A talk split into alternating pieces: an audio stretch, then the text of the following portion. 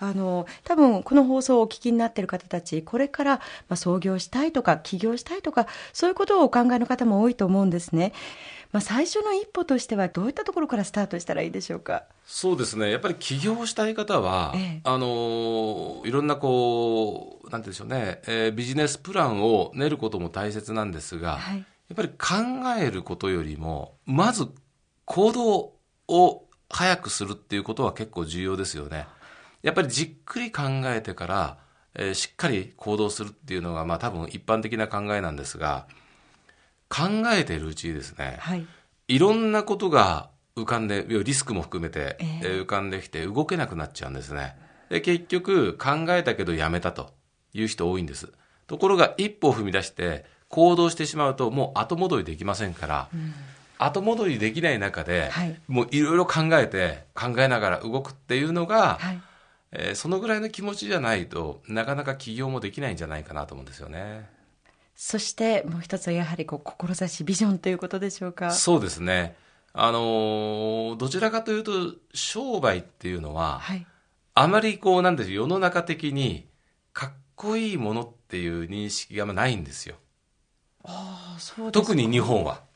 あお金を稼ぐことへの、うん、なんか多分ですね私が思うのに死の交渉って昔言われたじゃないですか、はい、やっぱり商売する人ってこう一番なんか裾なんかあまり癒しいっていうようなイメージなんですね。うん、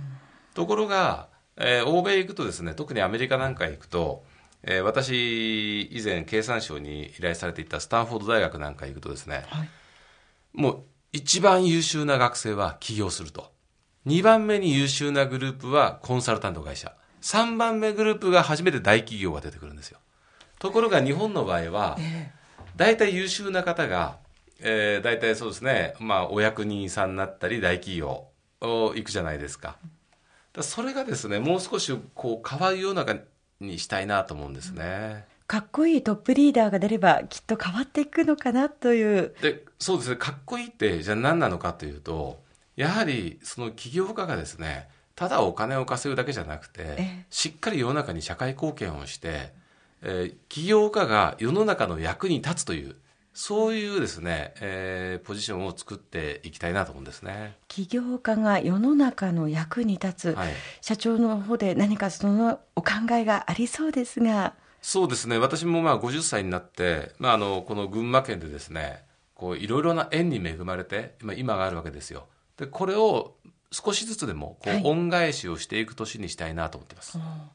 はい、もう具体的には何かお決まり具体的にはですね、この群馬県から起業家がもうどんどん生まれて、はい、もう元気な群馬県。そういう群馬県になるお手伝いしたいなと思ってます。生かす群馬県ですね。そうです。いけてる群馬県ですね。いけてる群馬県ですね。はい、うわもうお話を聞いてるだけでなんかいけてる気分にどんどんどんどんなってきます。そのために社長が何かこう、お手伝いするというようなことはあるんですか？そうですね。まあ今現在ですね、まあいろいろなことを考えているんですけども、まあ一つにはですね、やはりビジネスがどういうものかであることを、こう伝えられるようなことをできればいいなと。まあ、一つの、まあ、それがどこかの大学をと組んでですね、はい、その公開ゼミになるのか、あるいは私塾になるのか、まだ形は決まってないんですが、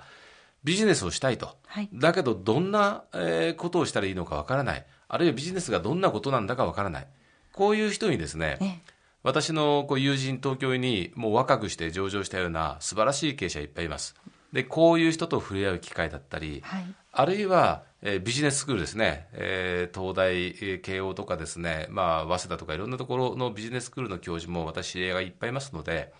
こういった方々にこのビジネスを成功させるためにはどんなことが必要なんだということを、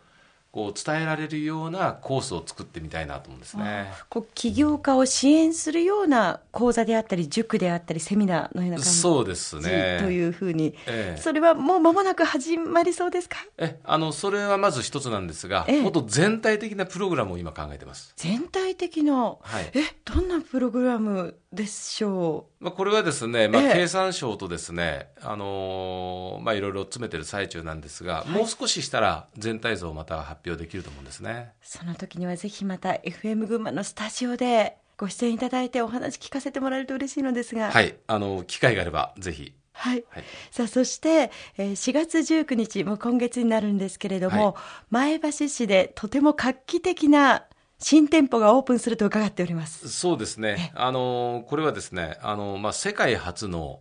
メガネのドライブスルーなんですよ。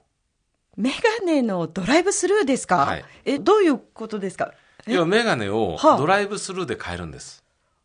はあ、あのード。よく、えマクドナルドとか、例えば最近スターバックスもありますよね。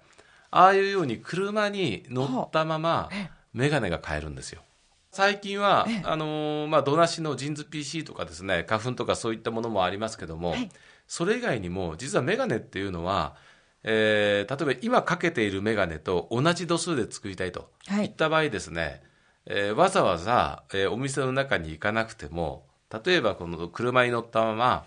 受付で、はい、えー、そのかけているメガネを渡すとその度数が数秒でもう出ちゃうんです機械で。でそのレンズのデータとですね、はい、選ばれたフレームをレンズをセットすれば30分後に、えー、またドライブスルーで受け取りに行けばですねもう出来上がってると。それはあのなかなかこうねどうしても時間がかかってしまうのでという方にとってみると嬉しいですね。そうですね、あるいは店内でゆっくり眼鏡を選んで、はい、え受け取りは、えドライブスルーでいいよとかあるじゃないですか。お買い物をどこかで済ませて、また戻ってこられるとか、はい、そうなんです。そうじゃないと結構待つ時間が長いんですよね、それもあの 今聞いて私もびっくりしてしまいましたけれども、ね、これあの世界にどこもないです例が。ないですね、はい、ますますまた他からのこう注目も高まるのではというふうに思いますけれども、えー、では最後になりました。これからの JINS の最終目標についてお聞かせください。最終目標はそうですね。世界ナンバーワンの、えー、アイウェアブランドになるということですかね。まあ、あの JINSは、まあ、今現在また国内、はい、そしてあと中国に、まあ、13店舗ぐらいなんですがやはりこの群馬から生まれた企業がこう世界のブランドになるっていう、まあ、そういう夢を見てるんですね。世界のブランドに、はい、見えてきましたか、まあ、ままだ見えたとはもちろん言えませんけどもでも可能性はもう十分あるなと思っています、うん、でそれはなぜかというとメガネっていうのは世界中ですね、やはり今までの日本と同じような状況なんですよ。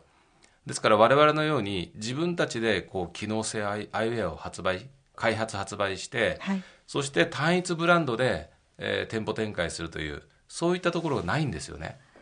例えば洋服で言えば、まあ、ユニクロさんもそうですけど、はい、えー、H&M とか、えー、ザラとかありますけど、そういったの世界企業がメガネはないんです。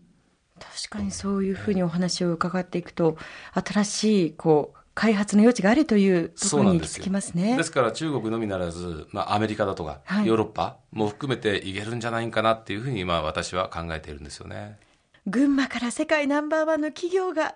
もう今からワクワクしますね。ぜひ頑張ってみたいですね。今日は本当にたくさんの勇気と元気とパワーをいただきました。どうもありがとうございました。どうもありがとうございました